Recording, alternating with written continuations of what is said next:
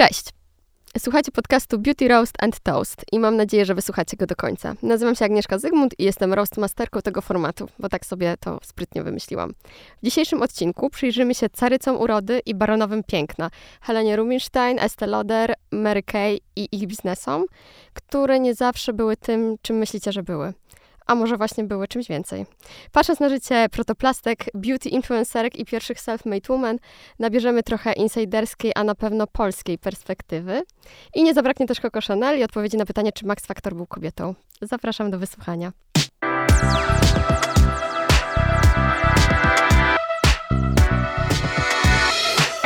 Długo zastanawiałam się, e, kogo zaprosić do tej rozmowy. E, I w końcu zdecydowałam, że chcąc tak krytycznie przyjrzeć się życiu najsłynniejszych self-made women w historii branży beauty, przydała mi się pers perspektywa, no właśnie, self-made woman, choć nie w 100% związanej z prowadzeniem marki urodowej, ale w 100% związanej z prowadzeniem marki, jaką jest ona sama. A cóż innego robiły nasze słynne bohaterki, które tutaj się będą przewijać przez e, najbliższe kilkadziesiąt minut.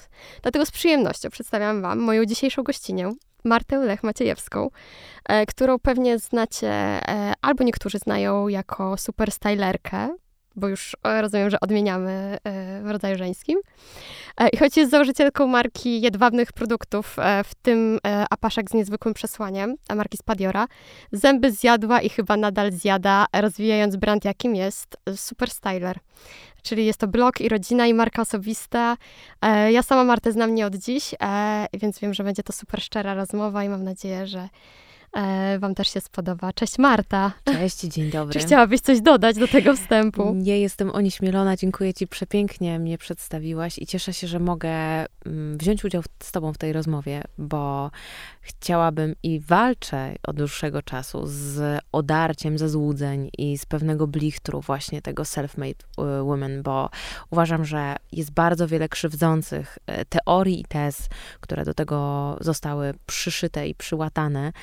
Mm, I bardzo to mocno dystansuje kobiety do zakładania własnych biznesów. No to ciekawe, co mówisz, e, bo ja chciałam tu ruszyć z taką tezą, och, jak wiele się zmieniło od czasów, kiedy e, Helena Rubinstein czy Mary Kay zakładały swoje biznesy, chcąc trochę, e, w przypadku Mary Kay zwłaszcza, wyciągnąć kobiety z tej strefy, strefy kury domowej, nie bójmy się mówić wprost, do strefy niezależnej finansowo i spełniającej się kobiety, która zarabia tyle samo, co mężczyzna. Mówimy o latach 60. w Ameryce i Mm, miejscu kobiety raczej gdzieś indziej niż w biznesie. Mary Kay bardzo chciała to zmienić i, i, i to chyba e, było jej siłą i takim mm, motorem napędowym e, do tego, żeby robić to, to co chciała e, robić. Mm, no ale właśnie, my o tych wszystkich kobietach, jak sobie myślimy, to myślimy tak, że Boże, wspaniale, wymyśliły jedną pomadkę, a potem tylko odcinały kupony przez całe życie. I miały takie super życie, bo tylko zajmowały się kosmetykami i tym wszystkim. I mówisz o tym odzieraniu z jakichś złudzeń, blichtru i, i myślę, że to jest coś, co ludzie myślą też o tobie i o twoim biznesie, że o, wymyśliła sobie, e, jest w sumie influencerką, pokazuje się na Instagramie jest zawsze pięknie, zawsze pięknie wygląda, ma zawsze idealne życie, ma super męża, dwójkę zdrowych, pięknych, e, mądrych dzieci e, i w zasadzie pewnie zero robi, żeby cokolwiek mieć, wszystko i spada z nieba. Tymczasem Tymczasem jest zupełnie inaczej. Ten rok jest dla mnie takim rokiem bardzo przełomowym. Bardzo dużo rzeczy się w nim wydarzyło i jest on dla mnie taką ogromną nauką pokory. W zeszłym roku e, wydałam książkę jak zarobić pierwszy milion, a w tym roku przyszła mi do głowy po tym, co mi się przydarzyło i, i jakie wnioski wyciągnęłam na temat budowania własnej marki. E, przyszedł mi do głowy pomysł, żeby wydać książkę Ile kosztuje pierwszy milion. Bo Ile właśnie, kosztuje pierwszy milion? Bo właśnie to jest e, ta, e, ta złożoność i ta trudność prowadzenia własnego biznesu, budowanego na marce własnej, na marce osobistej. Kosztuje ogrom wyrzeczeń. Kosztuje nadszerpnięcie związku z partnerem, bo nasze życie jest naszą pracą, a nasza praca jest naszym życiem i ciężko jest postawić sobie tę, tę granicę. Kosztuje to, że ciągle muszę się tłumaczyć, dlaczego nie spędzam wystarczającej ilości godzin z moją rodziną, dlaczego nie gotuję obiadów i wiele jeszcze innych rzeczy, albo to, że jak jakiś czas temu nawet byłyśmy razem na, spotkałyśmy się na pewnej gali, to na tej gali musiałam z siedem razy odpowiedzieć, kto w tym momencie zajmuje się dziećmi, choć wiadomo, że w domu jest mój mąż i kiedy on wychodzi z domu, zdarza mu się to zdecydowanie rzadziej niż mi, on nie musi odpowiadać na takie pytania. Więc z jednej strony jesteśmy już daleko od lat 60., przynajmniej w czasie. Mentalnie nie wiem, czy aż tak dużo się zmieniło, bo wydaje mi się, że nie. Być może w dużych miastach tak, ale na pewno mentalnie w naszych głowach niewiele, bo my ciągle odczuwamy ogromne poczucie winy. Więc poczucie winy to jest pierwszy koszt tego zarobienia pierwszego miliona. Drugą rzeczą na pewno jest, jeżeli chodzi o budowanie marki własnej, to, że budując markę własną, o czym bardzo często nie, my, nie myślimy, tworzymy sobie złotą klatkę, w której zamykamy się tak naprawdę już na zawsze prowadząc markę własną, czyli będąc tą self-made woman. O tym nie mówi praktycznie nikt. Ale prawda jest taka, że tak jak ja zatrudniam ludzi i ci ludzie pracują na mnie, bo ja nie byłabym w stanie spakować wszystkich e, zamówień, ja nie byłabym w stanie napisać wszystkich postów e, czy artykułów na bloga e, marki Spadiora, to ja też pracuję na tych ludzi swoją własną twarzą. Ten mój wizerunek jest nie, już nieodłącznie związany z tą marką. Ja nie mogę powiedzieć, że mi się nie chce. Ja nie mogę powiedzieć, że nie mam siły. Nie możesz I pójść to na urlop albo nie mogę. zwolnienia. Nie mogę. Nie mogę. Nie mogę, bo to po prostu od razu widać w słupkach sprzedaży. Mhm. To widać w słupkach zaangażowania, to widać absolutnie wszędzie. I kiedy dotarła do mnie ta myśl, ona bardzo mocno mną tąpnęła, ponieważ to było po jednej z sesji zdjęciowych na początku tego roku, 2023, kiedy stałam w studio fotograficznym a, o, o kawie od rana tak naprawdę, e, słaniając się na nogach, była godzina 19 i dotarła do mnie taka myśl, że ja już prawdopodobnie będę musiała wziąć udział w każdej sesji zdjęciowej mojej marki, ponieważ widzę statystyki, widzę to, że Spadiora jest nieodłącznie związana z moją twarzą i mogę wziąć najpiękniejsze modelki tego świata do promocji mojej marki. I to niestety nie przekłada się na sprzedaż tak, jak moje zdjęcie zrobione iPhone'em, mhm. nawet, ale z moim wizerunkiem. I myślę, że kobiety, o których wspomniałaś, borykały się z tym samym. To jest ten koszt, o którym się nie mówi. To jest to, że tworzysz sobie własną złotą klatkę. A w tym momencie, jeżeli ja bym miała fanaberię odejść od tego wszystkiego, to nie jest już tylko to, że ja zarabiam na naszą rodzinę, na mojego męża, czy wspólnie, bo mój mąż jest szarą eminencją tego biznesu i robi, śmiem twierdzić, absolutnie nie mniej niż ja, ale jego nie widać. I on jest bardziej tej komfortowej jednak sytuacji, bo ja wystawiam się na hejt, na opinię publiczną, zarabiam też na moje dzieci, ale zarabiam też na tych wszystkich ludzi, których zatrudniam. Podjęłam tą odpowiedzialność zatrudniając ich. Ja nie mogę teraz powiedzieć, wiesz, Agnieszka, dzisiaj nie będę już robiła tych zdjęć, mhm. już nie będę projektowała nowych apaszek. W sumie odechciało mi się, może spróbuję czegoś nowego. Muszę być odpowiedzialna i ta odpowiedzialność to jest taka niszczycielska moc, która w sumie każdego dnia stresuje mnie bardzo w środku. Mhm. Szybko doszłyśmy mm, do tego, o czym chciałam, żeby to tu wybrzmiało. Tak naprawdę te kobiety, którym właśnie, jak powiedziałam, wydaje nam się, że miały wspaniałe życie, miały bardzo ciężkie życie, bo właśnie nosiły brzemię swojego nazwiska i swoich marek. E, Helena Rubinstein miała markę sygnowaną swoim imieniem, nazwiskiem. E, Estę e, Lauder de facto, która nie urodziła się jako Estę Lauder, tylko jako Josephine Esther Menzer, e, ale przybrała mm, sobie taki pseudonim i nikt nie myślał, że ma na imię e, inaczej. E, I tak samo Mary, Mary Kay Ash i to, o czym też mówisz, że to one sprzedawały ten produkt. Najpierw fizycznie one sprzedawały ten produkt, chodząc e, od domu do domu, narażając się też na, na hejt, pewnie były przeganiane, no bo tak to wyglądało. Pewnie jeszcze były zarzucane tym stereotypem, że przez nią żoną przewraca się w głowach, no bo pokazuje pokazują E, że można dbać o siebie, że można siebie stawiać na pierwszym miejscu, mieć chwilę dla siebie, czyli oderwać się od tej bieżączki, od tych garów, nie postawiać e, dzieci, męża i posprzątania domu na pierwszym miejscu, tylko to, żeby pójść sobie do łazienki i przez pięć minut, nie wiem, wklepywać w siebie, e, w siebie krem. No ale to właśnie to brzemię związane z tym, że one do końca musiały być w tej, w tej pracy. Ja myślę, że każda z nich nie była tak szczęśliwą kobietą, jak nam się wydaje, żeby mogła być. I również to nigdy tak nie jest nawet dziś. Że to, co chyba, to jest to, o czym powiedziałaś, może bycie twarzą tak naprawdę, to jest ta przyjemna część, no bo tylko dajesz swój wizerunek i może zbierasz tylko same, mm, same ochy i jachy i laury z tego powodu, ale kolejna rzecz, Helena Rubinstein była jedną z pierwszych kobiet, które do swoich kampanii kosmetycznych zatrudniła gwiazdy. E, mimo to marka tak naprawdę sprzedawała się najlepiej wtedy, kiedy sama Helena występowała z tymi produktami. Dlatego ona, mimo że bardzo mocno manipulowała swoim wizerunkiem, co jest, mówię o tym z uśmiechem, bo e, tak, e, mówiąc o protoplastkach beauty influencerek, miałam na myśli to, że e, ona nie tylko retuszowała swoje zdjęcia, a, pamię pamiętajmy, było to ponad, e, ponad 100 lat temu, e, ukrywała swój wiek. Do historii przeszła okładka Woga, która ujrzała światło dzienne, ale oryginalne zdjęcie jest tylko w archiwum w Kondenaście i wiedzą o nim wtajemniczeni i to jest to, to prawdziwe zdjęcie, a nie bardzo mocno wyretuszowane, bo wiedziała, że ona sprzedaje produkt i jest twarzą tego produktu. Musi też sprzedać jakąś ideę.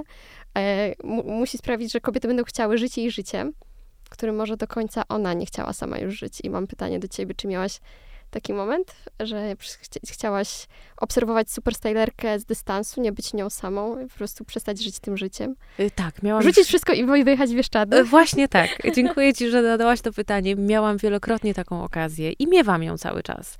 Ona przychodzi w momentach, kiedy naprawdę y, y, przepracowuje się. Nie mam tego bufora w sobie, y, tego ogranicznika cały czas o niego walczę. Szczególnie ten rok był dla mnie bardzo intensywny, bo rozpoczęłam też pracę nad dwoma programami w telewizji.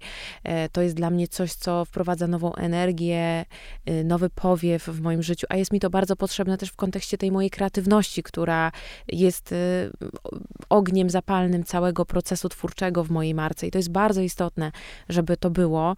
I nawet takie rzeczy, które nie są stricte związane z tą pracą, one mnie w jakiś sposób wzbogacają, kształtują i to jest dla mnie bardzo, bardzo istotne.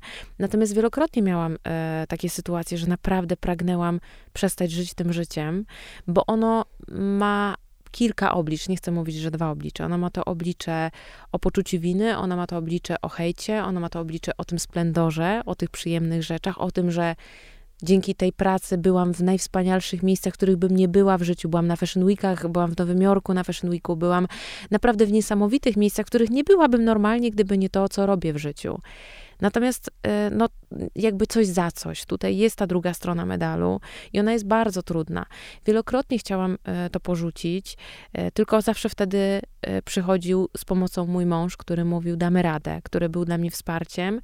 Mm, to ciśnienie wytwarzam sobie sama. To jest, mhm. co jest istotne. Ciągle mnie gdzieś gna, ja ciągle chcę się rozwijać. Dochodzę do tej ściany, bo to wynika z tego, że ja nie mam tego buforu bezpieczeństwa. Ciągle nad nim pracuję, czyli tego momentu postawienia, odmówienia pewnych rzeczy, powiedzenia sobie, nie, dzisiaj już wystarczy, tylko po prostu ciągłe przegrzewanie tych zwojów, tych procesorów mózgowych, a Początek tego roku pokazał mi, że ilość rzeczy w życiu, nieważne czy one są pozytywne czy negatywne, ilość rzeczy, jeżeli jest ich za dużo, to jest ich po prostu za dużo. Mhm.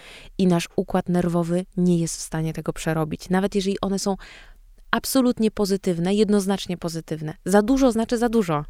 I myślę, że kobiety, o których wspominasz, na pewno borykały się z tym samym, bo zwróć uwagę, minęło 100 lat, e, minęło od 60 lat mm, 60 lat, ale to są cały czas te same problemy, to są cały czas te same y, społeczne ograniczenia, które mamy dotyczące kobiet, które w większości przypadków niestety my same kobiety sobie stawiamy. Nie mhm. same sobie, tylko mhm. nawzajem sobie stawiamy. Mhm. To znaczy, to od kobiet słyszę często, a twoje dzieci nie, nie, nie tęsknią za tobą za często, a powiedz mi, y, twój mąż jak tak zostaje sam, to, to jemu to nie przeszkadza, a on nie chciałby się sam gdzieś kiedyś wyrwać, jakby mm, ja mam od, być odpowiedzią na wszystkie problemy tego świata, tego mojego mikroświata i tego wielkiego świata, mhm. przez to, że wybrałam inną ścieżkę zawodową, życiową, niż większość kobiet, bo umówmy się, większość kobiet jednak nie podejmuje tego ryzyka pójścia własną drogą. Mhm. Wiadomo, że w tych pytaniach też jest ukryta jakaś wewnętrzna frustracja i zazdrość, bo to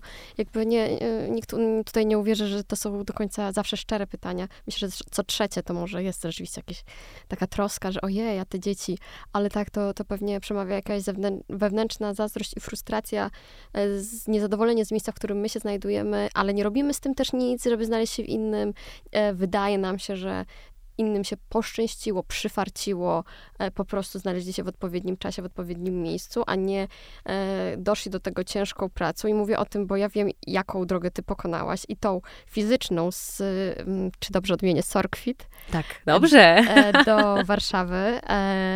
Trochę właśnie jak ta Helena, która wsiadła na statek mając kilkanaście lat i nagle pojechała na drugi koniec świata, bo aż do Australii, gdzie nie miała nikogo i, i w zasadzie to pozwoliło jej trochę stworzyć swoją historię od nowa, ale e, tak naprawdę do wszystkiego doszła sama i to określenie self-made woman, które już troszeczkę się tak wytarło w jej przypadku, e, ale też i w twoim przypadku, to jest e, historia o tym, że każdy kamyk, który kopnęłaś idąc po tej ciężkiej drodze i on gdzieś tam odleciał, to jakby był siłą twoich własnych, własnych nóg i siłą też jakiejś woli i wiem, ile, ile cię to kosztowało. I jak patrzysz na tą drogę, tak z perspektywy, to tak myślisz sobie, że było ciężko, ale było warto, albo bardziej, czy jednak poszłabym w pewnych e, kwestiach na skróty. Już bym się nie kopała z koniem. Mm, nie w ogóle nie rozpatruję życia w tych kategoriach. W ogóle uważam, że myślenie, co by było gdyby, jest najbardziej niszczycielskim myśleniem dla naszego umysłu, ponieważ czasu już nie cofniemy. Natomiast to ten wybór życia takiego, jakie, jakim wybrała, jakim go je wybrałam, sprawia, że y, dziś podzieliłabym moje życie na dwie, dwa takie bardzo ważne etapy. Ten moment życia właśnie tej Marty Sorkwit, która miała totalny brak poczucia sprawczości w życiu i tej Marty, która siedzi tutaj teraz z tobą i która ma stuprocentowe poczucie sprawczości w życiu i to mi dała ta moja praca. I powiem ci szczerze, że to poczucie sprawczości to jest taki game changer, który zmienia wszystko. Naprawdę to jest to, czy, czym różni się kobieta, która idzie własną drogą, od tej, która potrzebuje utartej ścieżki. I jest nam bardzo trudno to, tą drogą pójść, dlatego że żyjemy w kraju, w którym i w ogóle w społeczeństwie, które jest mocno naznaczone poczuciem siły wyższej która rządzi naszym życiem. Mhm. I to jest bardzo trudne. I to wiesz co, biznesowo to się nawet nie zdajesz sobie sprawy, jak to się biznesowo przekłada na nasze życia. To jest to, z czym wychodzimy z domu, że jest jakiś Bóg, los, cokolwiek, który zawiaduje naszym światem, naszym życiem, naszym losem. I choćbyś nie wiadomo, jak się starała, jak bardzo chciała, wybierała studia, wybierała partnerów, e, kroczyła własną drogą, zapisywała się na kursy, właśnie wyjeżdżała z małej miejscowości, żeby zmienić swoje życie, to jest jakieś takie poczucie, że jest jakaś siła wyższa. Tu możesz sobie wstawić cokolwiek, Buddę, mm, Boga, Jachwę, cokolwiek, która decyduje o twoim życiu. I choćby nie wiadomo, co ty chciałabyś zrobić z tym życiem, to jest ta siła wyższa, która o tobie decyduje.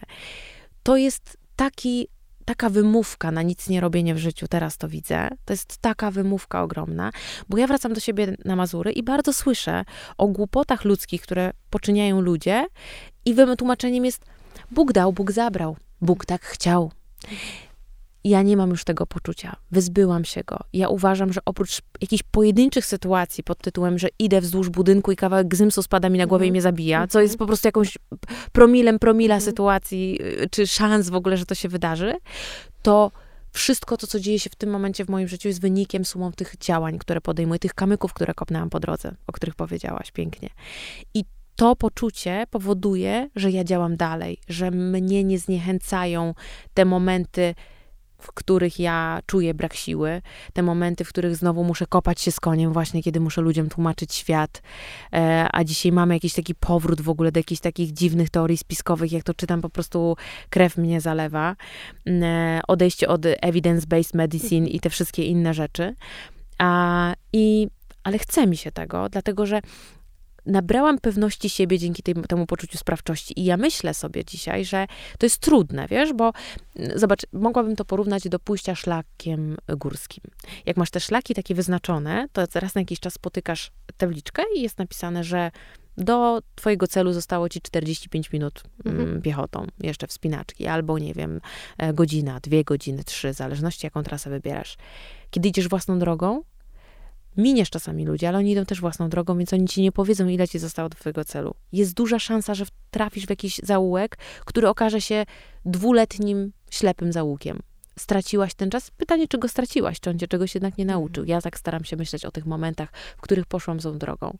Natomiast e, trudne jest to, że nie spotkasz kogoś, kto ci powie, albo nie spotkasz tej tabliczki, albo ludzi, którzy właśnie już schodzą z góry i mówią, e, jeszcze 45 minut i już będziesz, a tam jest tak pięknie na górze, warto, naprawdę warto, jeszcze dzisiaj pięknie świeci słońce. Nie spotkasz tych ludzi ale pójście tą własną drogą tworzy twoją własną jakość życia yy, i trochę wyzbywasz się też tego poczucia winy, tego, że idziesz tą inną drogą, że nie masz tego czasu tak dla dzieci, że nie jesteś full yy, time mama, albo nie wiem, full time yy, żona, albo nie wiem, nie zajmujesz się rodzicami wystarczająco dużo i tak dalej, i tak dalej. Trochę zaczynasz mieć to w nosie i to jest tak wyzwalające. Pięknie się tego słucha, Marta. Mm, ale muszę cię zapytać o to, powiedziałaś, że mm, tak dużo jakichś wątpliwości, czy bolesnych słów, czy nieproszonych rad. Pada zawsze z ust raczej kobiet niż mężczyzn. E, i że Janek nie musi odpowiadać na te pytania, co to jest jakąś drugą kwestią, e, ale mimo wszystko nie zniechęciło cię to do tego, żeby kochać kobiety e, i żeby prowadzić bardzo kobiecy biznes.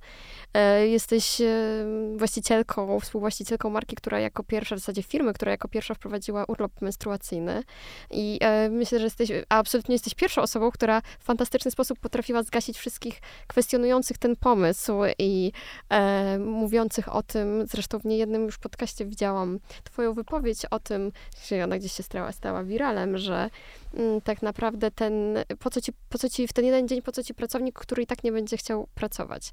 Mm, ale rozumiem, że masz zespół, który e, rozumie Twoją filozofię i też rozumie, jak się pracuje, co są osoby, które chcą z Tobą e, pracować i mm, chcą robić to, co Ty robisz, podążać, iść z sobą tą drogą, więc nie będą szukać właśnie e, skrótów albo kolejki górskiej, żeby jednak ominąć tą trasę i spotkamy się dopiero na górze, tam, gdzie będziesz wydawać te 6 zer e, wszystkim.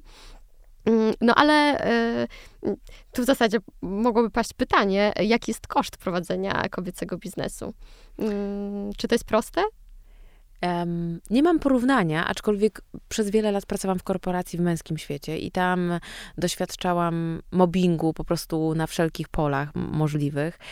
Dzisiaj to widzę, wiesz, widzę też, jak to było pięknie poubierane w różne sytuacje, w których ja wtedy nie dostrzegałam albo odczuwałam poczucie wstydu albo winy. A to straszne, to straszne i myślę, że cały czas kobiety doświadczają takich zachowań. Ja pracowałam w branży marketingu online, gdzie było bardzo dużo i zajmowałam się w ogóle technologią taką programistyczną, na, na, na granicy programistycznej, bo to było taki real-time bidding, czyli aukcje w rzeczywistym czasie o powierzchnie reklamowe. Byłam przez długi czas jedyną e, kobietą w Polsce, która się tym zajmowała, więc pracowałam absolutnie w męskim świecie, e, zdominowanym właśnie przez testosteron. I na przykład, jak zajmowałam się rynkiem, e, jak jeździłam na przykład do Turcji na spotkania, bo tam też wprowadzaliśmy ten, tą technologię, to musiałam chodzić z juniorem, mężczyzną na spotkanie, który mówił to, co ja mu powiedziałam, ponieważ ja tam jako kobieta byłam niesłuchana absolutnie. I to nie tylko y, rynek, nie wiem, wschodni, żeby nie sięgać daleko. W Polsce też wielokrotnie byłam traktowana jako blondi. O, ładna pani, a jaka ładna pani przyszła na spotkanie, to co nam pani dzisiaj ładnego powie, ciekawego. To były tak po prostu krzywdzące y, tezy na mój temat, przez to, że o siebie dbałam, tak? Tylko i wyłącznie to się na tym opierało. I myślę sobie, że nie mam, trochę mam porównanie, trochę nie mam. Kobiety są bardzo emocjonalne również w biznesie. I ta nasza emocjonalność przywodzi nas na takie właśnie tory, że ja jestem w stanie wymyślić apaszki, które poruszają kobiety. Mężczyźni będą przeliczali to na złotówki, mężczyźni będą to przeliczali na KPI i wszystko inne. My, kobiety, będziemy na ten biznes patrzeć sercem nie zawsze to jest dobre. W naszym przypadku jest, bo ja robię biznes, który nie jest wycel- nie, od samego początku nie był wycelowany w zysk. On się świetnie sprawdził właśnie dlatego pewnie, że nie był wycelowany w zysk, tylko był wycelowany. Spadiora tak naprawdę powstała z mojego kryzysu e, egzystencjonalnego. Takiego, że miałam poczucie w pewnym momencie, że ja nie przyszczepiam serc, nie wyciągam szczeniaczków z poże- płonący, płonących domów i że ja właściwie robię rozrywkę dla ludzi. A czy ona jest wysokich lotów, czy niskich, to wiesz, to jest kwestia tego, jak ty to ocenisz w sensie jako widz ale chciałam zrobić coś większego i stąd też pomysł na to, żeby stworzyć te apaszki z przesłaniem. To, jak to poszło, e, to jest coś niesamowitego i mi się wydaje, że sukces tego brandu polega na tym, że ja nie kalkulowałam, nie chciałam być pomidorową, którą cały, cała Polska będzie lubiła, bo wtedy zrobiłabym pewnie apaszki w, w kwiatuszki, serduszka i w ptaszki. Natomiast ptaszki też pewnie nie. Ale, e, ale to było tak, że ja chciałam wbijać ten kij w mrowisko, nawet jeżeli miałyby się sprzedać dwie sztuki. E, bo to nie było wycelowane w zysk. Bo ja e, zarabiałam wystarczająco dobrze na byciu influencerką i wiedziałam, że ten brand ma być po to, żeby zmieniać świat. I stąd czterodniowy tydzień pracy, stąd urlop menstruacyjny. I odpowiadając na Twoje pytanie, z kobietami pracuje się pięknie. Ja uważam, że kobiety, my cały czas w siebie nie wierzymy i cały czas sobie umniejszamy, bo ja widzę, y, jakie wspaniałe kobiety przychodzą na rozmowę o pracę i jak bardzo brakuje im pewności siebie, bo ktoś im kiedyś wmówił, że powinny siedzieć w domu, że za mało czasu spędzają z dziećmi, że kobiecy mózg no, nie ogarnie tego Excela tak dobrze jak męski, że nie ogarnie tej księgowości tak dobrze jak męski. To wszystko my mamy tak wdrukowane, że nawet sobie z tego nie zdajemy sprawy. Mhm. I później stajemy w obliczu tych wszystkich wyzwań i okazuje się, że radzimy sobie jeszcze lepiej niż mężczyźni. I ciągle wiem, że to jest krzywdzące, że ja porównuję Y, populację męską do żeńskiej, ale niestety, nawet jeżeli bym tego nie zrobiła w tym podcaście, to to się dzieje, tak czy siak, i nie zmienię tego e, jednym niemówieniem o tym, a być może naświetlając to i pokazując palcem trochę w tę stronę, ludzie, którzy tego wysłuchają, posypią głowę popiołem i powiedzą: OK, może warto zmienić sposób myślenia. Mary Kay Ash mówiła swoim e, w zasadzie współpracowniczką, ale też kobietą, które spotykała, e, możesz być tym, kim tylko zapragniesz być, możesz wejść na każdą górę, e, na jaką zechcesz. Możesz osiągnąć każdy cel, jaki tylko chcesz. I jak ja to przeczytałam dzisiaj, to wydało mi się to na początku bardzo tanie, jak to taki tani chip coaching. Ale słuchając tego, co do mnie mówisz w tej chwili, wydaje mi te słowa oprócz tego, że są bardzo uniwersalne, wydają mi się teraz bardzo potrzebne do tego, żeby powtarzać to innym kobietom. Możesz być tym tym, e, kim tylko zapragniesz być, plus ten motyw e, wejścia na górę. Bardzo ciekawe, że się tu pojawił po, twoim, e, po twojej opowieści o szlaku górskim tak naprawdę. Czy nadal nadal musimy pchać ten kamień i nadal myślę, że trzeba to e, powtarzać. Przestało mi się to wydawać e, tak naprawdę takie cheap, mm, jakie mi się wydawało. My kobiety bardziej niż ktokolwiek potrzebujemy usłyszeć, że mamy to, tę siłę. Że trochę na początku ja ruszyłam z miejsca, dlatego że miałam e, u boku mężczyznę, który mówił, jesteś zajebista, ty jeszcze w to nie wierzysz, ale ja już w to wierzę dzisiaj.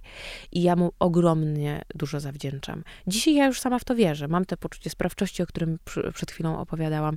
I, i mam e, i mam w sobie tę siłę, żeby przeciwstawiać się światu, żeby właśnie tłumaczyć, dlaczego urlop menstruacyjny to nie jest fanaberia i to nie jest kwestia e, wyboru, bo nie wybieramy sobie tego, że mamy miesiączkę i jak pewnie byśmy mogły wybrać, żeby jej nie mieć, to nie, bo ja nie znam ani jednej kobiety, która by powiedziała, Boże, jutro dostanę miesiączkę, jak ja się cieszę, już nie mogę się doczekać. No nie, no jakby to jest neutralna rzecz w naszym Super, życiu. Super, będę mogła wziąć wolne, tak? Myślę, tak. że każda kobieta dałaby co najmniej trzy dni wolne za jeden dzień, może bez okresu nawet. No właśnie tak, no właśnie tak. I, I chciałabym właśnie, żebyśmy tak do tego podchodzili, bo pojawiały się komentarze poniżej krytyki pod tytułem, oczywiście od mężczyzn, urlop menstruacyjny, to może dla mężczyzn urlop menstrua- y, masturbacyjny, tak? No to jest po prostu jakieś bzdury absolutne. Oczywiście każdy z tych komentarzy pojawiał się wtedy, kiedy my wprowadziliśmy to do naszej firmy. Um, Przepraszam, wejdę ci słowo a propos bzdurnych komentarzy. Nie pamiętam, czy padło to w moim poprzednim odcinku, e, gdy gościnią była Kaja e, Rybicka-Gut z Yorkaja i rozmawiałyśmy o ubóstwie menstruacyjnym i tym argumencie, że dostęp do środków higienicznych powinien być refundowany lub bezpłatny lub lub w jakiejkolwiek innej formie po prostu e, zwiększający dostępność dla kobiet. I ten argument, e, który się pojawia, jest tak samo, myślę, merytoryczny jak e, urlop masturbacyjny w tak. kontekście urlopu menstruacyjnego, że skoro podpaski i tampony mają być e, bezpłatne, no to papier toaletowy też powinien być. No to, no to super. Chciałam Wspaniałe. tak w ramach jakiegoś małego roastu właśnie chyba e, i przerywnika, a poza tym spuścić na to tylko zasłonę milczenia, no bo to, to nie musimy sobie ani w tym podcaście nikomu wyjaśniać e, tych argumentów. No Ale tak. po, po, poziom rozumowania mam takie poczucie, że to jest chyba ten sam, tak? Że, że właśnie... Ale wracając do właśnie tego, myślę, że nam kobietom naprawdę ciągle potrzeba tego wiatru w żagle. I nie bójmy się tego o to poprosić, bo mam wrażenie, że właśnie bardzo dystansuje do stworzenia czegoś własnego taka wizja tego, że te self-made women to są kobiety, które z jakiejś niewyobrażanej energii, niewidocznej, nienamacalnej, wstały pewnego dnia i powiedziały: Ja dzisiaj sobie stworzę markę Estée Lauder, ja sobie dzisiaj stworzę markę Mary Kay. Założę się, że jakby pogrzebać w historiach tych kobiet, to będzie tam za nimi stała rodzina wspierająca, będą stały przyjaciółki, może partner, może mąż, może brat, może ktoś, kto powiedział: Ja ogarnę to, a ty idź tam. Dlatego, że tutaj nie ma lifehacków. To nie jest tak, że moja doba trwa o godzinę dłużej, bo sobie gdzieś tam konszachty z diabłem e, podpisałam pakiet i będę żyła krócej, ale mam dobę wydłużoną. To wszystko jest o tym, że w dobie tego self-made woman trochę mamy poczucie, że my musimy być taką Zosią Samosią. Nie. Ja nigdy nie byłam Zosią Samosią. Ja się wspierałam na ludziach, tylko robiłam to bardzo mądrze. Nie byłam nigdy wampirem energetycznym, bo też dawałam z siebie bardzo dużo, ale potrafiłam korzystać bez wyrzutów sumienia. Czyli w momencie, kiedy na przykład dostałam zaproszenie na pierwszy wyjazd e, do Nowego Jorku, który był kontraktem reklamowym i który był dla mnie ogromną szansą, a mój synek, który był wcześniakiem, teoretycznie jeszcze się nie urodził w tamtym czasie, miał niespełna dwa miesiące i mój mąż powiedział, jedź, bo to dla ciebie ogromna szansa, to ja nie szukałam drugiego dna. Tylko wiedziałam, że to naprawdę jest dla mnie ogromna szansa. Zostawiłam hektolitry zamrożonego mleka w zamrażarce i nie miałam wyrzutów sumienia, że tam pojechałam, bo korzystałam z tego, że mam wspierającego partnera w domu, który mógł mi zapewnić to poczucie bezpieczeństwa. I chciałabym, żebyśmy patrzyły na te kobiety, które osiągają sukces w biznesie, jako kobiety, które stworzyły sobie ekosystem wokół siebie, dzięki któremu mogą funkcjonować, a nie stworzyły siebie same, bo same nie osiągniemy zbyt wiele. Naprawdę, tutaj tutaj jakby nie ma lifehacków, tutaj nie ma drogi na skróty. Tutaj to nie jest tak, że te kobiety są obdarzone jakąś supermocą. Nie. One po prostu, po pierwsze, potrafią delegować obowiązki, to jest bardzo istotne. Po drugie, nie boją się rezygnować z pewnych czynności w życiu i e, robią to bez kompleksów to jest bardzo istotne. I bez e, wyrzutów sumienia. I bez wyrzutów bez sumienia. się po tym, tak? I mówią o tym szczerze, tak jak ja mówię o tym. Słuchajcie, tak jak mnie często dziewczyny pytają, Boże, Marta, dzisiaj znowu tak pięknie wyglądałaś na stories. Jak ty robisz, że masz na to wszystko czas? Ja mam panią, która przychodzi raz w tygodniu mi posprzątać w domu, bo ja nie mam na to czasu. Nie gotuję, moje dzieci jedzą obiady w szkole, w weekendy gotujemy, ale to jest dla nas przyjemność. E, mamy quality time e, razem, nie wiem, powiedzmy pół godziny dziennie, ale to jest naprawdę bez telewizorów, bez telefonów, tylko po prostu się się razem bawimy, czy gramy w grę planszowe, czy cokolwiek innego. I jest wiele jeszcze innych rzeczy, z których ja rezygnuję, żeby móc się re realizować biznesowo. Mówię o tym głośno, bo wyzbyłam się kompleksów na ten temat, bo coś za coś. I dopóki te kobiety osiągające sukces nie będą o tym mówiły albo będą budowały takie poczucie blichtru wokół siebie, zobaczcie, mam wysprzątany dom, czterodaniowy obiad i w ogóle mój mąż jest e, spełnionym mężczyzną w tym związku, jeżeli wiecie o czym mówię. No sorry, jakby to tak nie działa. I to jeszcze bardziej dystansuje te kobiety. Tak, bo to frustruje. Których, tak. Bo to bardzo frustruje. Które chciałyby tego. Mhm które mają chciał, pomysł słuchaj. na siebie. No właśnie, chodzi Kto o to, nie chciał żeby... nic nie robić, wstać rano, wyglądać już pięknie od Prawda? samego wstania y, i biznes sam już puka do drzwi. Agnieszko, może chciałabyś założyć taką markę, zająć się tym i siam tym. Musisz tylko podpisać, a potem możesz wrócić do bycia piękną. Dokładnie. No kto by tak nie chciał? Oczywiście, Więc, że tak. Ale warto o tym pamiętać, że delegowanie obowiązków i poczucie sprawczości w życiu i wyzbycie się kompleksów na temat tego, że ja nie będę perfekcyjną panią domu też, bo wiesz, potrzebowałybyśmy siedmiu żyć, żeby być idealną kucharką, idealną partnerką, kocicą w łóżku i jeszcze tam nie wiem co jeszcze y, dla swojego partnera czy partnerki, y, świetną bizneswoman idealną mamą i tak naprawdę mogłabym wymieniać tych ról e, wiele i na każdą potrzebowałybyśmy całego życia, ale na przykład ja z perspektywy bycia mamą mogę powiedzieć, że ja się czuję szczęśliwą mamą tylko dlatego, że ja nie muszę spędzać całych dni z moimi dziećmi, bo to nie jest moja ścieżka mhm. życiowa. Ja, ja kocham moje dzieci, tylko moje. Nie, nie jestem jakąś taką psychofanką dzieci ogólnie co, co do zasady. Moje są po prostu świetne. Natomiast dla mnie osobiście, natomiast um, ja je kocham tylko i wyłącznie dlatego, że nie, nie jest to jedyna rola w moim życiu, bo byłabym bardzo sfrustrowaną mamą, full-time mamą, bo to nie jest moja droga życiowa. Mhm. Ja bym chciała e, zatrzymać się przy tym e, pierwiastku męskim i go troszeczkę tutaj wciągniemy, mhm. pozdrawiając Janka, e, którego jestem mm, ogromną fanką, e, o czym chyba e, wie, także czekam na, na, jego kanał solo cały czas. Solo show już istnieje, mm, ale myślę, że byłaby to dla niego dobra, dobra nazwa.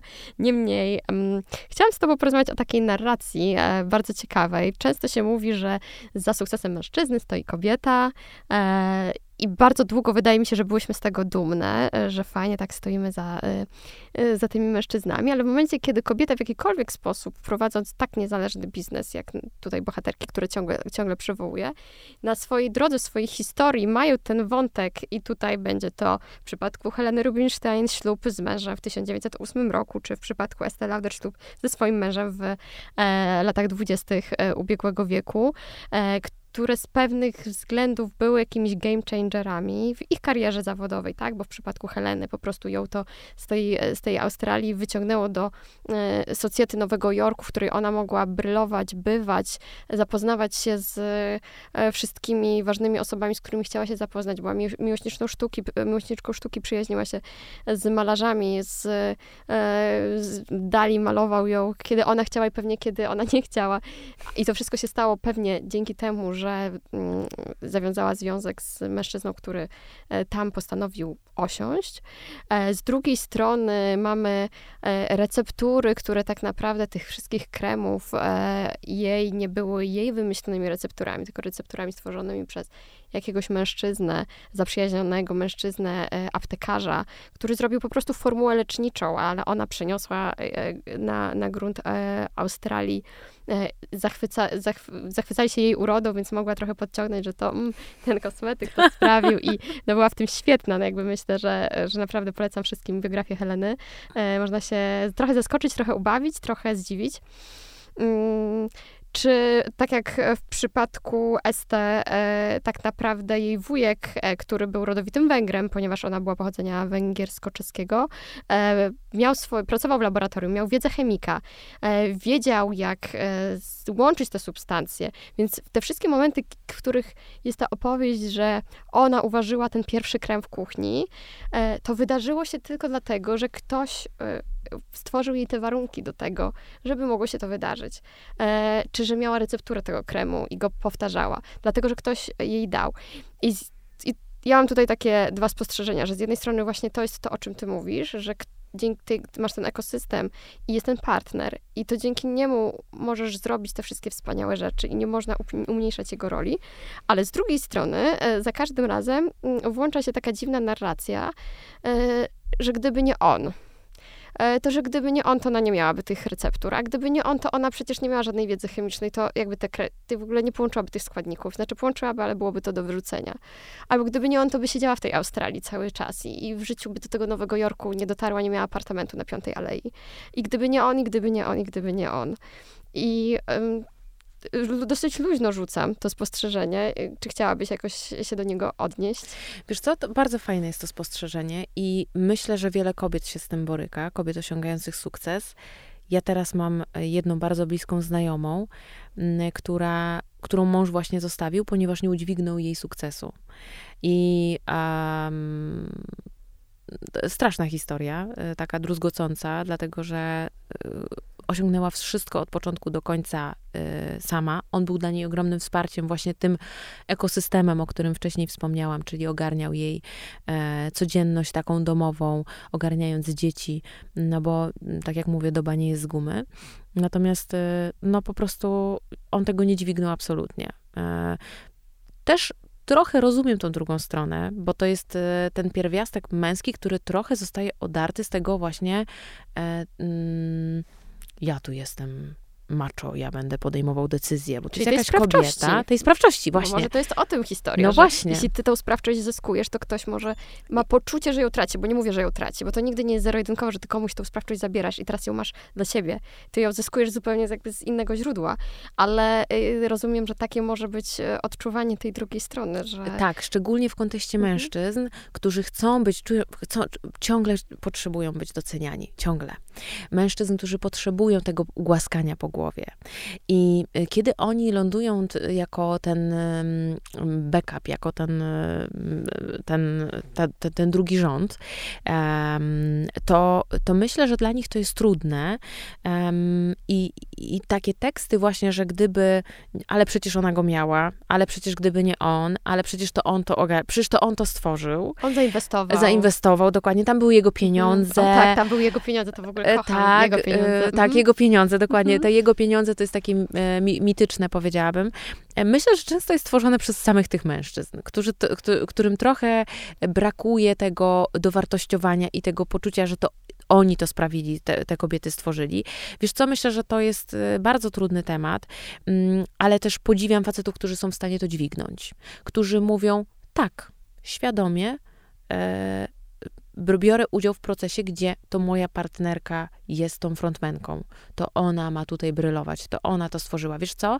Myślę, że statystycznie, e, już trochę odbierając panom tego poczucia niesamowitości, mm, dużo prościej jest tworzyć ten, back, ten background, czyli te, te, to tło, czyli całą tą e, odtwórczą część, która jednak jest pójściem drogą, którą już ktoś szedł, niż bycie tym frontmanem, gdzie budujesz własną markę, musisz pójść własną drogą i masz świetne zaplecze. I nikt tutaj nie y, ujmuje nikomu tego, że to zaplecze jest świetne i jest naprawdę solidne. O tyle uważam, że nie da się powiedzieć, czy, wiesz, to jest bardzo krzywdzące, uważam. I uważam, że to jest też forma jakiejś takiej przemocy stosowanej wobec tych, tych kobiet, takiej, takiej werbalnej, że no, gdyby nie ja, to ta kobieta już by, no ona na pewno by tego nie osiągnęła. Wiesz, o co chodzi? No, bo taka, to... jakaś, taka jakaś e, dziwna forma gaslightingu, myślę. E, że... Tak, dokładnie. Bo wiesz co, to jest troszkę tak, że w związku, no bo tutaj to jest bardzo trudna sytuacja i mówię to też nawet z własnej perspektywy, bo prowadzenie biznesu z partnerem odebrało mi bardzo wiele romantyzmu w życiu, e, takiego, takiej magii, no bo wiesz, my, my, spędzamy naprawdę bardzo dużo czasu razem, e, w czasie wolnym rozmawiamy o fakturach, o przelewach, o tym, że trzeba zapłacić cło za jakąś paczkę, no to, to, to w ogóle nie jest romantyczne, a jak już kończymy tematy biznesowe, e, czy na przykład marketing automation, które obecnie wprowadzamy w naszej firmie, to jeszcze przychodzi to, że nie wiem, Zygmuntowi trzeba zrobić bombkę na jutro. Na, tak, jest 23.30, właśnie sobie o tym przypomniał. I gdzie jest mój flet na zajęcia, bo jutro mam muzykę. No i, a muszę jeszcze poćwiczyć, przepraszam, a jest 20-23. Y, to wiesz co, myślę sobie, przypominam sobie ze studiów, a jak wiesz, skończyłam mhm. seksuologię, to przypominam sobie taką zasadę, która tutaj musi zadziałać najbardziej na świecie, że w związku nigdy nie ma idealnej równowagi.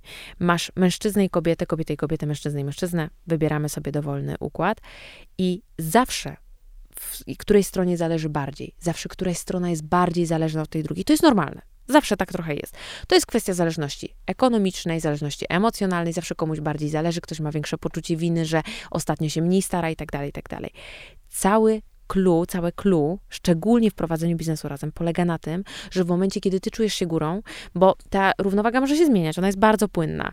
E, ja, jak rodziłam dzieci, czułam, że to jakby totalnie wszystko zależy od Janka, bo ja byłam wtedy po prostu totalnie niesamodzielna, jeszcze miałam depresję poporodową i tak dalej. Miałam wrażenie, że bez niego zginę, a teraz mam poczucie, że jakby ja jestem tutaj frontmenką i rozdaję karty, tylko cały klub polega na tym, żeby nigdy z tej e, przewagi nie skorzystać.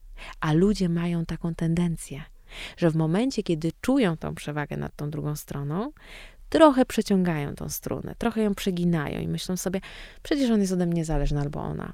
No to to ja przecież mogę zrobić to czy tamto. Przecież ona i tak przy mnie zostanie. Mhm, ja rozumiem, że to jest jakaś e, własna naprawa zaniżonego poczucia własnej wartości. Otóż to. Bo czy, czym innym byśmy sobie to kompensowali w takim razie, e, to poczucie lepszości. E, Jeszcze wo wobec własnego partnera, czyli osoby, na której powinno nam zależeć najbardziej. I i tak jak mówię, te brak równowagi to jest totalnie normalne w związku. Taki konstans to jest może trwać sekundę i zaraz znowu komuś będzie zależało bardziej, mniej, ktoś będzie więcej wyjeżdżał, ktoś będzie więcej zostawał w domu, ktoś będzie miał lepszą sytuację finansową, lepszą pracę i wiele różnych rzeczy to się na to się będzie składało. Chodzi o to, że kiedy jesteś tą górą, żeby po prostu z premedytacją tej przewagi nie wykorzystywać, wtedy tworzą się wszystkie patologie w związku. Właśnie wtedy to powstają te teksty typu e, beze mnie ona na pewno by tego nie osiągnęła, albo e, przepraszam, ale ten mężczyzna, on e, tutaj w, w, tym związku to w ogóle tylko wiąże mi sznurowadła, mhm. ponieważ ja tutaj jestem e, najważniejsza.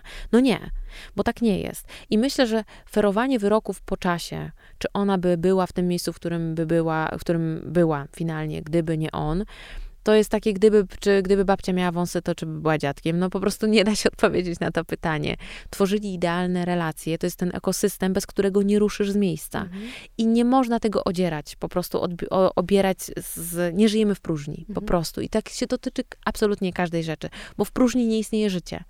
I to, jeżeli chodzi o budowanie pozycji, nawet jeżeli jesteś frontmenką, czy właśnie jesteś e, w tle, czy jesteś tą szyją, czyli ten bardziej klasyczny schemat biznesowy, że mężczyzna jest tym główną, powiedzmy, dostarczycielem wszystkiego, znaczy ekonomicznym, powiedzmy, w domu, a kobieta jest szyją, nie da się powiedzieć, czy on byłby tak efektywny w pracy, gdyby nie to, że wraca do domu, ma te kapcie nasuwane na stopy, ma ten ciepły obiad, a dzieci są ukochane, wyprzytulane i mają odrobione lekcje. Tak. E, tutaj postawimy kropkę. Myślę, że nie można nic już e, dodać do tego wątku. A ja teraz zapytam cię o troszeczkę inny, e, nadal biznesowy. My tak lubimy romantyzować te wszystkie postacie z znanymi e, globalnie nazwiskami. E, samą Coco Chanel myślę, że wyobrażamy sobie jako taką dobrotliwą babcię w tych perłach, kardiganie, mm, w, tym, w tej czerni i bieli, ale myślę, że ona miała trudne życie też nie bez powodu, bo myślę, że ona sama nie była łatwą osobą i to można wyczuć e, z książek, które się o niej czyta, czy z historii, które się poznaje. Mm, ona była po prostu hardą babą. Marta, czy ty jesteś hardą babą. I czy e, potwierdzasz tezę, że w biznesie nie ma miejsca na inne e, kobiety niż te o bardzo silnym charakterze? Nie trzeba być hardym i hamskim, a, czy w jakiś sposób takim twardym na zewnątrz żeby osiągać sukces. To jest trochę, mam wrażenie, taki mit, który jest też potęgowany przez filmy Diabeł ubiera się u Prady, że ta szefowa była taka super twarda i mam wrażenie, że bardzo wiele osób w branży w ogóle naszej bardzo często przybiera taką maskę. Takiej osoby nieprzejednanej, takiej osoby, której troszkę trzeba się bać, e, na pewno trzeba ją bardzo respektować, nie wiadomo jak do niej podejść, najlepiej z trzema podaniami, kwiatami i jeszcze, nie wiem, ciepłą kawą w kubku. Nie, E, to nie jest tak. Na pewno trzeba mieć twardy tyłek. I mm, ciągle tego nie mam do końca. I to jest coś, co po prostu z, często sprowadza mnie na manowce. To, jest, to, to są te momenty, w których ja e, gdzieś e, dost, obrywam, e, tracę trochę tej swojej energii życiowej i tego optymizmu. On do mnie wraca, ale potrzebuję czasu, żeby się odbudować po prostu. Natomiast widzę, że byłoby mi prościej, gdybym miała twardy tyłek. Natomiast wcale nie uważam, że trzeba być takim nieprzejednanym. Uważam, że trzeba mieć bardzo dużą inteligencję emocjonalną, żeby wyczuwać ludzi, wyczuwać sytuacje i umieć na to reagować najszybciej jak się da. I ta inteligencja emocjonalna, te umiejętności miękkie czasami są dużo ważniejsze. Oczywiście, im dalej w las, to trzeba się znać na, nie wiem, księgowości, e, prowadzeniu strony internetowej, dorzucaniu produktów do sklepu, prowadzeniu bloga, pisaniu i wszystkich tych innych rzeczy. Ale to wszystko można delegować. Natomiast musisz mieć tą pewną wrażliwość w sobie, żeby wyczuć rynek, żeby zrozumieć tego klienta końcowego, żeby trochę mieć to trzecie oko do tego biznesu. I tutaj ta wrażliwość emocjonalna, ta inteligencja emocjonalna jest szalenie istotna. Niestety tego się nie da nauczyć w żadnej szkole to jest, myślę, dlatego ja się tak chętnie też dzielę wiedzą o biznesie, bo to jest ten pierwiastek, ten sukces opiera się na tym pierwiastku, którego nie wyniesiesz z żadnej szkoły. Bo ja znam bardzo dużo pięknych startupów, które miały być absolutnym sukcesem, gdzie już włos był dzielony na czworo, już skóra była dzielona na niedźwiedziu i dzisiaj ani, ani widu, ani słychu po tych biznesach. Mm to jest ta, ta wrażliwość i ta inteligencja emocjonalna, która powoduje, że bohaterki, o których dzisiaj wspominałaś, osiągnęły ten sukces, że one miały w sobie tą potrzebę zmieniania świata, y, robienia czegoś dla kobiet. To, po, to, po to powstała Spadiora, żeby była manifestem dla ludzi, dla kobiet, żeby kobiety, które nie potrafią jeszcze wypowiedzieć śmiało swoich poglądów, mogły ubrać apaszkę, założyć ją na siebie i powiedzieć: Teraz to myślę, jeszcze tego nie powiem, bo się trochę boję tego, jak mnie oceni otoczenie. Ale to, że założyłam to na siebie, jest pewnego, e, pewnego rodzaju coming outem dla mnie, moich wartości, moich poglądów. I okazuje się, że biznes niewycelowany w zysk stał się ogromnym zyskiem, bo chciał zmieniać świat, bo ja chciałam zmieniać świat. I myślę, że to, to jest ta sama historia, z którą mogę się utożsamić, jeżeli chodzi o te bohaterki. Marta, nie pozostawia mi, mi wyboru. Muszę powiedzieć, że to jest najpiękniejsze zakończenie tego odcinka, jakie mogłabym sobie wymarzyć, ponieważ odpowiedziałaś na, e, na moje pytanie. Też ten żart e, we wstępie, czy e, Max Factor był kobietą, myślę, że też tu wybrzmiało. Mm, nieważne, czy był kobietą, czy mężczyzną. Jak ile pierwiastka miał w sobie. Najważniejsza była równowaga. Nie tylko to, co miał w sobie, ale też ten ekosystem, który tworzył wokół siebie. I tak jak powiedziałaś, każda, każda bohaterka e, wyszła z potrzeby jakiejś większej niż tylko to, żeby opłacić kredyt e, i kupić sobie może jakieś fajne rzeczy. E, I tym oto sposobem e, przeszły do historii, e, czego Marta tobie życzę, ale też to już chyba się wydarzyło. E, przeszłaś już do historii, więc mm, myślę, że zostawisz po sobie coś więcej niż dwóch synów i ewentualnie ich wnuków później, ale i swoje nazwisko i imię. Mm, coś, co w szafach wielu kobiet będzie tak ponadczasowym produktem, jak ta czerwona pomadka. W, w, szuf, w szufladach naszych wszystkich, e, pięknie, wszystkich kobiet. Powiedziałaś to tak pięknie, że naprawdę mnie to wzrusza. Chcę jeszcze na tym trochę popracować. Mam jeszcze, mam jeszcze w sobie dużo werwy i potrzeby zmiany tego świata i mówienia głośno o tematach, które ciągle są zamiatane pod dywan. Dziękuję Ci bardzo. E... ja jeszcze disclaimer będzie na końcu. E, tak. I... Disclaimer będzie taki, że powiedziałam, że nie założyłaś wcale marki urodowej, ale tak naprawdę inspiracja do nazwy jest całkiem urodowa. E, tak, dokładnie, dokładnie. Jest. Gdyby nie pobyt w Spadiora. Dokładnie, nie powstała nigdy, Wyspadiora. Wyspadiora nigdy by nie powstała. Tu jest dużo przypadków, ale myślę, że przypadków tak naprawdę nie ma. I to jest e, niesamowite, że ja musiałam się znaleźć w tamtym miejscu, że te wszystkie osoby i ty, ci ludzie i te miejsca mnie zainspirowały do tego, żeby tworzyć te wszystkie e, piękne rzeczy. Mm, I myślę, że obcowanie w ogóle z pięknem, sprawia, czyli znowu to, to, co powiedziałam o tych programach telewizyjnych, że ciągłe szukanie bodźców z zewnątrz powoduje, że tworzysz coś nowego, tworzysz nową jakość, nowe e, produkty, nowe wrażenia, nowe emocje wokół ludzi. Trzeba się ciągle nasycać tym wszystkim i być, mieć apetyt na życie. I to powoduje, że nigdy się nie zatrzymasz czego życzymy wszystkim e, osobom, które słuchają ten podcast. E, mam nadzieję, że znajdziecie w sobie pierwiastek self-made woman, self-made man, e, osoby samej w sobie, które zechce ruszyć e, naprzód, nie patrząc trochę na innych, ale gdzieś mając na horyzoncie ten swój cel, na tym szczycie, co to nie wiadomo jaka droga do niego. Marta, bardzo Ci dziękuję za tę rozmowę. Dziękuję serdecznie. A Wam za wysłuchanie. Koniecznie śledźcie Martę na jej e, mediach społecznościowych. Tam więcej ciekawych, wartościowych treści i na pewno dowiecie się wszystko, e, o czym tutaj nie padło, mm, jeśli chodzi o sam, same rzeczy, którymi się Marta zajmuje. Bo jakby zaczęła je teraz tu wymieniać, to myślę, że do jutra byśmy nie skończyły. Także wpadajcie na Super Styler, na media społecznościowe. Martę znajdziecie też po prostu pod jej imieniem i nazwiskiem. Bo Dziękuję jest to prawdziwa self-made woman. Dziękuję. Dzięki wielkie. Do usłyszenia.